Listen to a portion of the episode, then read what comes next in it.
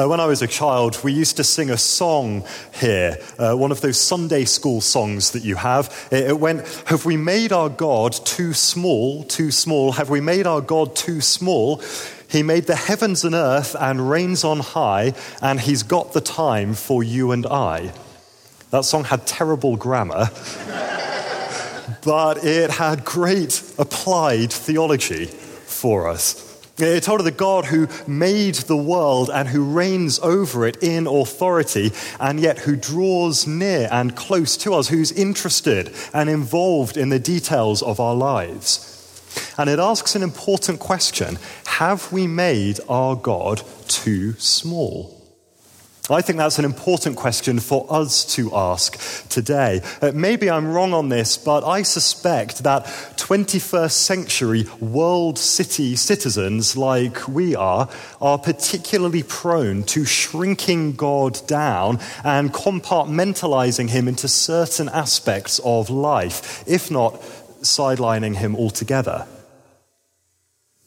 We were told that the internet would connect us with diverse networks of people all around the world. And what we've tended to do is to build networks with people who are just like us and who tell us what we want to hear.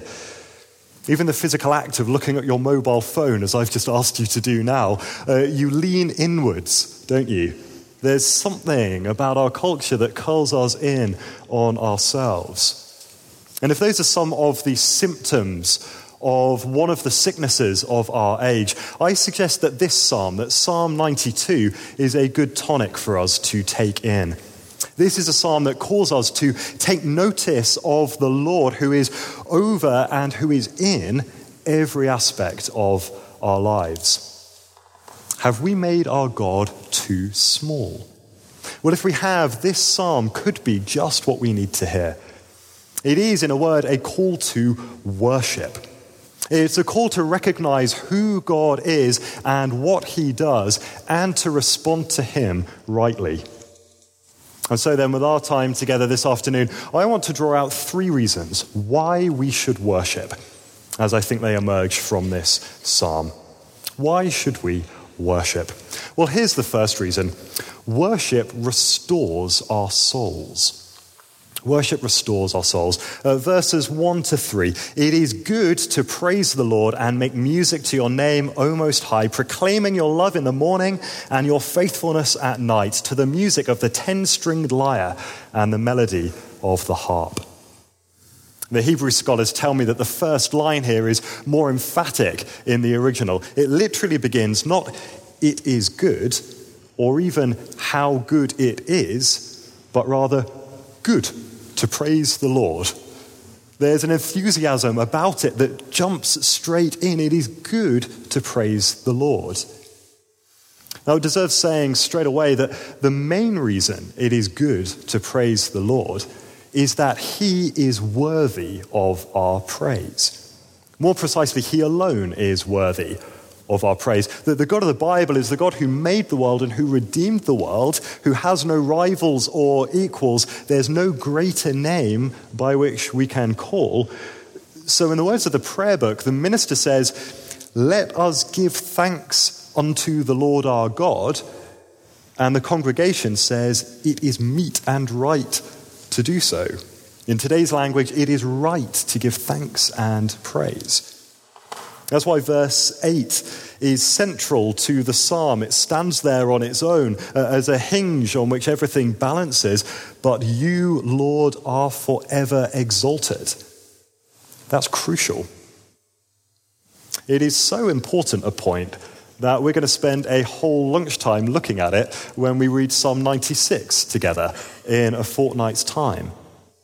For today, though, I want us to notice that it is also good to worship because it is good for us to worship. See how verse 2 is focused on the character of God. Uh, we're to proclaim his love and his faithfulness, and we're to do it in the morning and at night. Now, maybe there is some wisdom in taking that literally. As you start the day each morning, do you set your heart and mind on the Lord? Do you remember who he is and what his character is like? Maybe you have a morning quiet time where you read the Bible and you pray. You're reminded of God's work in the gospel, how he's come to us in love in the flesh to seek and to save us, how he's been faithful in his promises in his word as fulfilled in the person of Jesus. And you pray in response in the light of those things. Uh, and perhaps at night, you reflect on the day that's gone, you say your prayers as you go to sleep. It's a good practice. There's good wisdom behind it. But the thrust of this psalm must surely be that we proclaim God's love and faithfulness not just in the morning and at night, but in all the time in between as well. Worship is not something we do for half an hour at the start of a day or for an hour and a half on a Sunday. Worship is something we do all day. It's a full time occupation for us. So, worship might be about a quiet time. But look again, it doesn't seem to be all that quiet. There's music going on music to God's name, the music of the lyre, the melody of the harp. There's something actively good about expressing our worship. Being a Christian isn't just about acknowledging true things about Jesus, it is responding to those true things. It is good for us in mind and in body and in soul to get off our chests truth about God and his work in the world. As ever, the great Victorian preacher C.H. Spurgeon has illustrated this well. Uh, he once said, I think we delight to praise what we enjoy because the praise not merely expresses but completes the enjoyment. It is the appointed consummation. He said, It is not out of compliment that lovers keep telling one another how beautiful they are. The delight is incomplete until it is expressed. So, for instance, verse 4 I sing for joy at what your hands have done. It's a spiritually healthy thing to do, to tell the Lord of his greatness. That's why I'm so grateful for Michael and for the others who help us to sing when we meet together like this. I was speaking once with Noel Tredinnick. I, I was thanking him for leading us in song, uh, as we do at these lunchtime services. Uh, I said that a lot of similar ministries elsewhere will just have a, a Bible talk, uh, and he replied with a twinkle in his eye, Ah, but we're worshippers, aren't we? And I think that's the spirit isn't it? Yes, to hear God's word, but yes, to respond to it. The delight is incomplete until it is expressed, as Spurgeon says. Well, I promise you three reasons. I've taken half my time with the first one. I'll speed up. Here's, here's number two Worship transforms our everyday. Worship transforms our everyday. Uh, you may have noticed it at the top of the page there. It was read for us. This psalm has a heading. It says, A psalm, a song for the Sabbath day. Psalm 92 is unique among the Psalms in having an ascription that it is to be sung on the Sabbath. Now, the scholars disagree over what that's about. Genuinely, they seem puzzled about the relevance of the Sabbath to this psalm. Uh, the great Bible teacher Alec Motyer writes It's not at all obvious why Psalm 92 was so specially linked with the Sabbath. But I have a theory. Uh, the Sabbath, in Old Testament terms, was a day of rest from labor and of corporate worship together as the people gathered, uh, as they remembered the promises of God in the past, and as they celebrated their fulfillment among them. It anticipated the true and the full Sabbath that would come about in Jesus Christ. He called himself the Lord of the Sabbath. Now, click on that thought, pause it, we'll come back to it in a moment. For now, think about that corporate worship aspect of things. God's people recalling his promises and witnessing to their fulfillment among them. That is what Christians do when they gather together.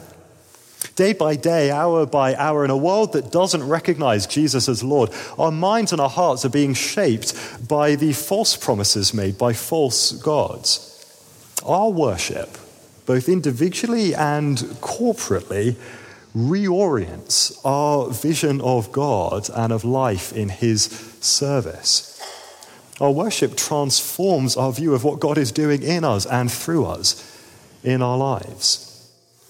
Is what the Apostle Paul had in mind when he wrote to the church in Colossae. Uh, he said this Let the message of Christ dwell among you richly as you teach and admonish one another with all wisdom through psalms, hymns, and songs from the Spirit, singing to God with gratitude in your hearts. There it is again, that the message of Christ among us expressed in song. But what does it do? What's the outcome of that message dwelling among us? He immediately goes on to say, And whatever you do, whether in word or deed, do it all in the name of the Lord Jesus, giving thanks to God the Father through him.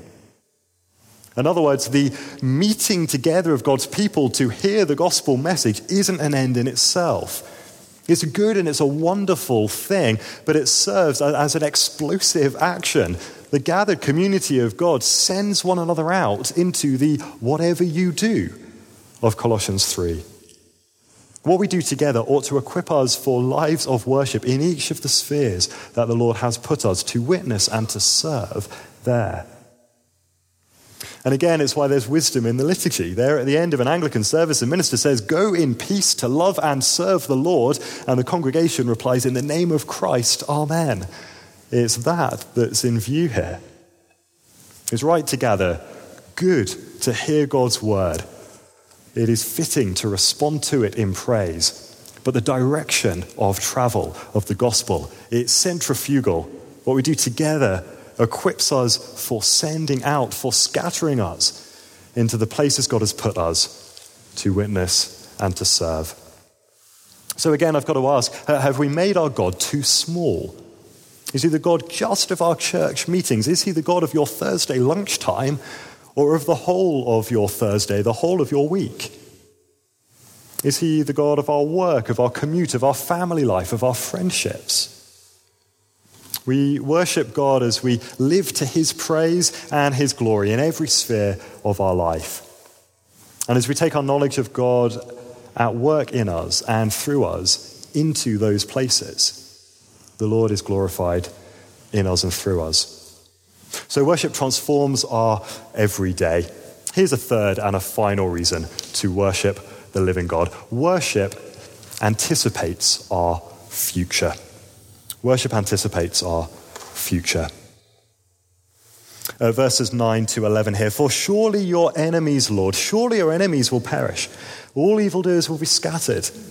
You have exalted my horn like that of a wild ox. Fine oils have been poured on me. My eyes have seen the defeat of my adversaries. My ears have heard the rout of my wicked foes. We were thinking last week as we looked at Psalm 91 of the victory that God wins over evil in the person of the Lord Jesus. We were thinking of the protection that the Lord gives from judgment.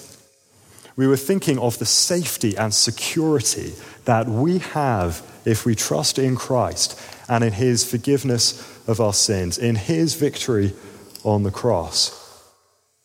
And here we see that coming out again. The enemy, the enemies of God, defeated, vanquished. And we see us as those who are hidden, safe in God, lifted up and exalted. Uh, verse 10 there is great if you read it in the old translations.